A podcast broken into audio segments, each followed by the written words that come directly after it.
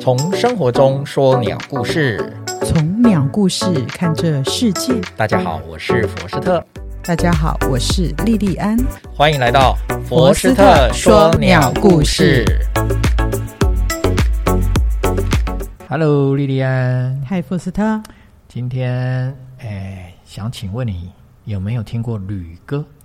旅歌嗯，哦，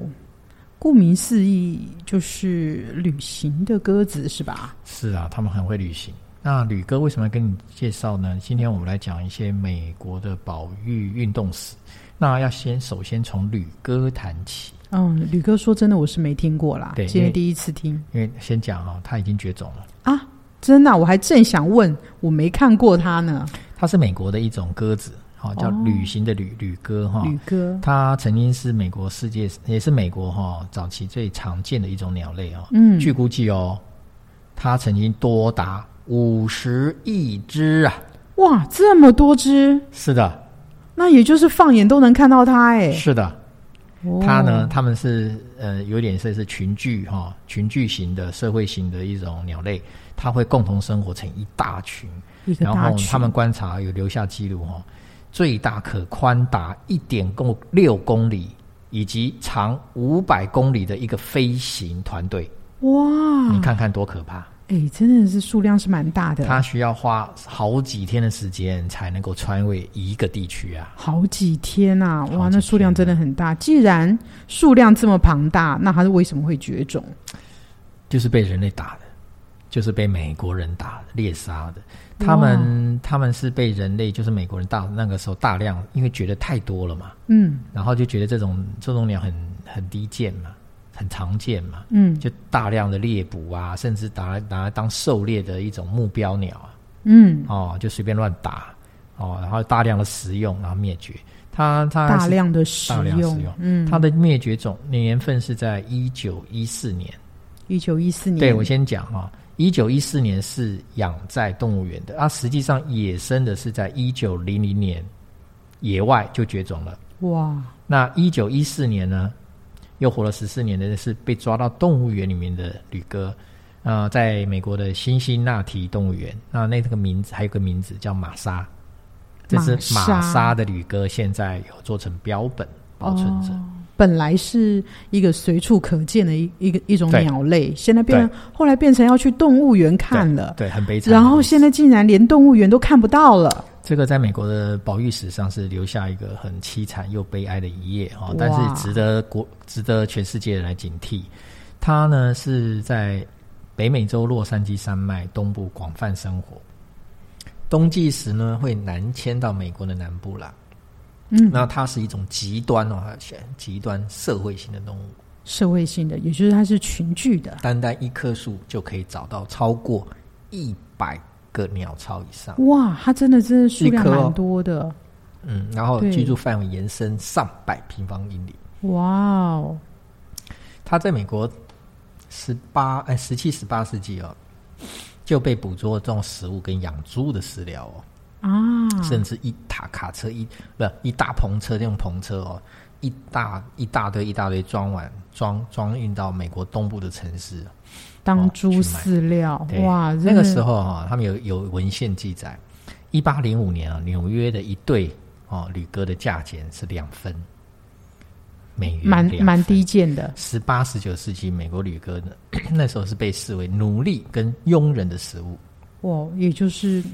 真的很是，下贱的。对对对，很然后下贱的食物。然后后来呢，因为就是他们会有那个实在是太多了，他们甚至美国的猎人呢会在圣诞节，就是冬季那个放假嘛，圣诞节做那个叫做捕猎猎杀比赛，就是看一天之内谁打下最多的鸽子。太残忍了，对，就是那个时候那个时候的一个状况了所以呢，到了十九世纪中期呢，他们就发觉，哎呀不对劲，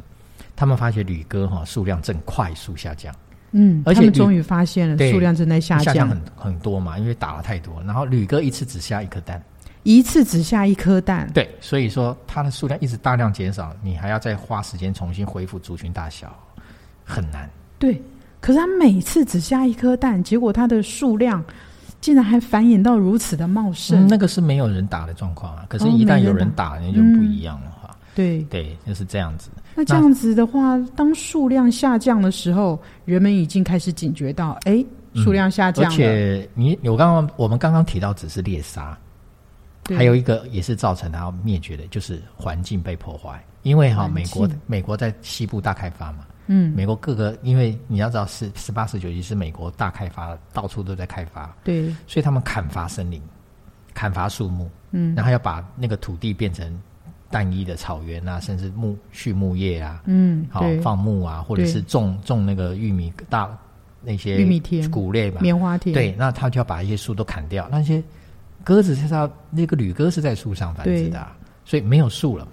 嗯，对不栖对？息地没有了栖。息地没有了嘛，就加速它们的灭绝。好那既然它现在数量在下降了，那那个美国人他们不会觉得说，哎，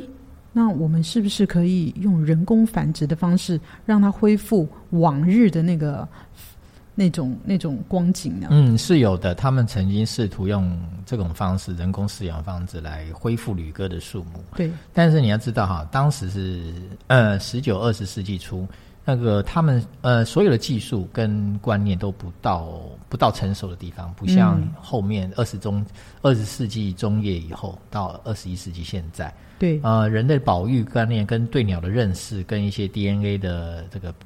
的这个基基因的进步哈、对这个保育有很大的帮助。那在早期根本 没办法，嗯没有，对他，们只用人工很粗粗放的方式来想说想办法让它恢复，不成功，哦所以，是因为技术不到，都技术不到位，所以不成功，所以失败了。失败了。那美国的学者哈、曾经在一九零九年到一九一二年呢，曾经悬赏说，只要在野外能找到旅鸽的，可以得到一千五百美金呢。哇你，想想看那时候一千五百美金有多你大？看这个吕哥从第一件的一个食物呢，现在变成一个悬赏高额悬赏金的一个动物了。嗯，是的，所以哈、在一九零零年哈、他们其实你看就已经在那个年代就已经二十一世纪呃嗯二十、世纪初叶就已经发现说李哥已经几乎减少到他找不到了，找不到找了。不到了。那确定了这一场鸟类浩劫中，因为他们已经即将要灭绝了，那有没有保育团体？他们想要出来做些什么呢？对他们做了一件事，他们在做观念的宣导，观念宣导，对观念宣导，对对，不改要变，嗯再不要再吃鸟啦。他们想要改变这个狩猎文化。你要知道，文化都很难改哈、没错，哦对，台湾有很多文化，有很多保育团体，包括像客家的义民节嘛，你知道啊，神我猪知嘛，道，对你啊，要你要改变这个文化，没错没那错。他们也想改变这个狩猎，美国狩猎文化，应该让美国对拥枪是他们的一个类似这种天赋人权的概念。啊对对对，好，那他们怎么怎么改 呢？他们怎么提出改呢他们提出的口号就是：我们不要用猎枪，我们把猎枪换成望远镜。猎枪换成望远镜，哦对，猎枪换望远镜。我这们用口号还不错 呢。我们当然没有口号，是我自己这样子哦， 这样子想的啊，只是概念差不多。嗯嗯，就是说，我们用望远镜在圣诞节时来做鸟类的技术统计，哦，来做统计诶，可以说是一种调查。统计数量哎，那按照目前的我们的术语叫做公民科学家，啊， 是公民科学哎，家，用公民科学嗯家，当时是不是这样讲也？挺不错的。对，那这是哎那嘿大家有来共襄盛举吗？呃，就是一个发起。对，对，这是一个发起。那这个发起呢，是奥多邦学会哈、里面一个叫弗兰克·查普曼、嗯查普曼先生他所提出的。他是一个呃美国鸟类学者，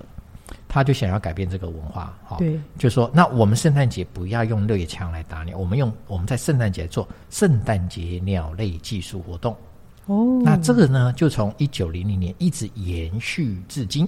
哎，那还不错哦，，嗯对，你看非常有历史了、改变了大家的观念，，对，就把它呢这个猎杀哈、有杀生的概念，变成一种新的保育的概念，叫做嗯新的圣，就变成他们现在圣诞节的传统哦。嗯，那这个传统统甚至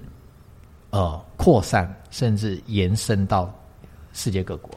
亚洲国家我们也受影响，所以在台湾其实早期也有学者引进这样的圣诞节技术活动。嗯，那目前我们台湾做的是叫做新年数鸟活动。新年数鸟嗯、活新动年，数鸟我早期也有参加过几届。那个刚开始啊，就是各鸟会还有特生中心他们共同筹办的这个活动，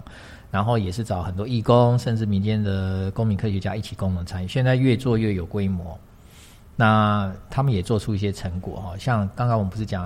呃我们不是之前有讲过麻雀嘛？是啊，对，那麻雀的状况，也就是他们提出一个警讯，说哦，台湾的麻雀要值得关注了。虽然不至于到什么到啊很灭少绝的地步没有，但是嗯还是有感觉有少哦，对然后数量有稍微往下掉哦。对啊，这个就是技术哈、鸟类技术的一个做一个统计结果哈、可以呈充分呈现。嗯啊、它就是告诉我们到底我们所处的环境，哎，各地方的鸟发生了什么事情。哦哦，是这个样子。是这样子，对对对。好，那这个地方呢，实际上哈、在美国哈、就像我们台湾，不是每年的什么黑面琵鹭来对，就会有新闻报道吗？没错，哎，那他们美国也是哈、哦只要到了圣诞节这一天呢，他们对也会有新闻，就宣传啊，帮他们宣传说，这个这个节庆也能为保育尽个心力，没错哦，所以他们就会宣传说，哎，圣诞节呼吁大家一起来赏鸟，来寄宿。那其实，在美国哈、赏鸟也算是一个蛮普遍的一个活动，呃，我不敢讲普遍，但是蛮多人参加的嗯，哦，赏而鸟这件事情，且要从小开始教育起，对对，那这种环境教育其实在美国是很普很普及到小学、国这些各年级的层面。嗯，那那我们国内呢？国内来讲的话，目前来讲，也就是这个概念是因为也是透过公民科学家的概念，现在慢慢的往社区在扎根嗯啊、社区或者是这个学校来扎根。嗯，其实这几年的成效已经慢慢看得出来，而且台湾我们自工做鸟类的调查笔数已经在亚洲算是数一数二。哇，那很不错哦，，对，所以他们有出一本叫做《国家鸟类报告》，就是根据这个来。哦，哎，原来这个很如此嗯重要哦，这个可以非充分了解我们台湾地区我们的鸟类的概况嗯，嗯哦，台湾有多少鸟，然后有哪里的数量的变化是怎么样？，对，那而且这些资料也不是在台湾用，它可以到国际的鸟盟去做一个提出报告，哦然后让国际鸟盟也可以评估说，哎，在亚洲地区台湾的状况是怎么样？嗯啊，有没有哪些鸟值得保护？类似这样，好像台湾最有名的保护就是黑面琵鹭啦。对，没有错。嗯，是好，那我们今天就分享到这里。好的，特别感谢由锦泽创意及大浪剧赞助播出哦，拜拜拜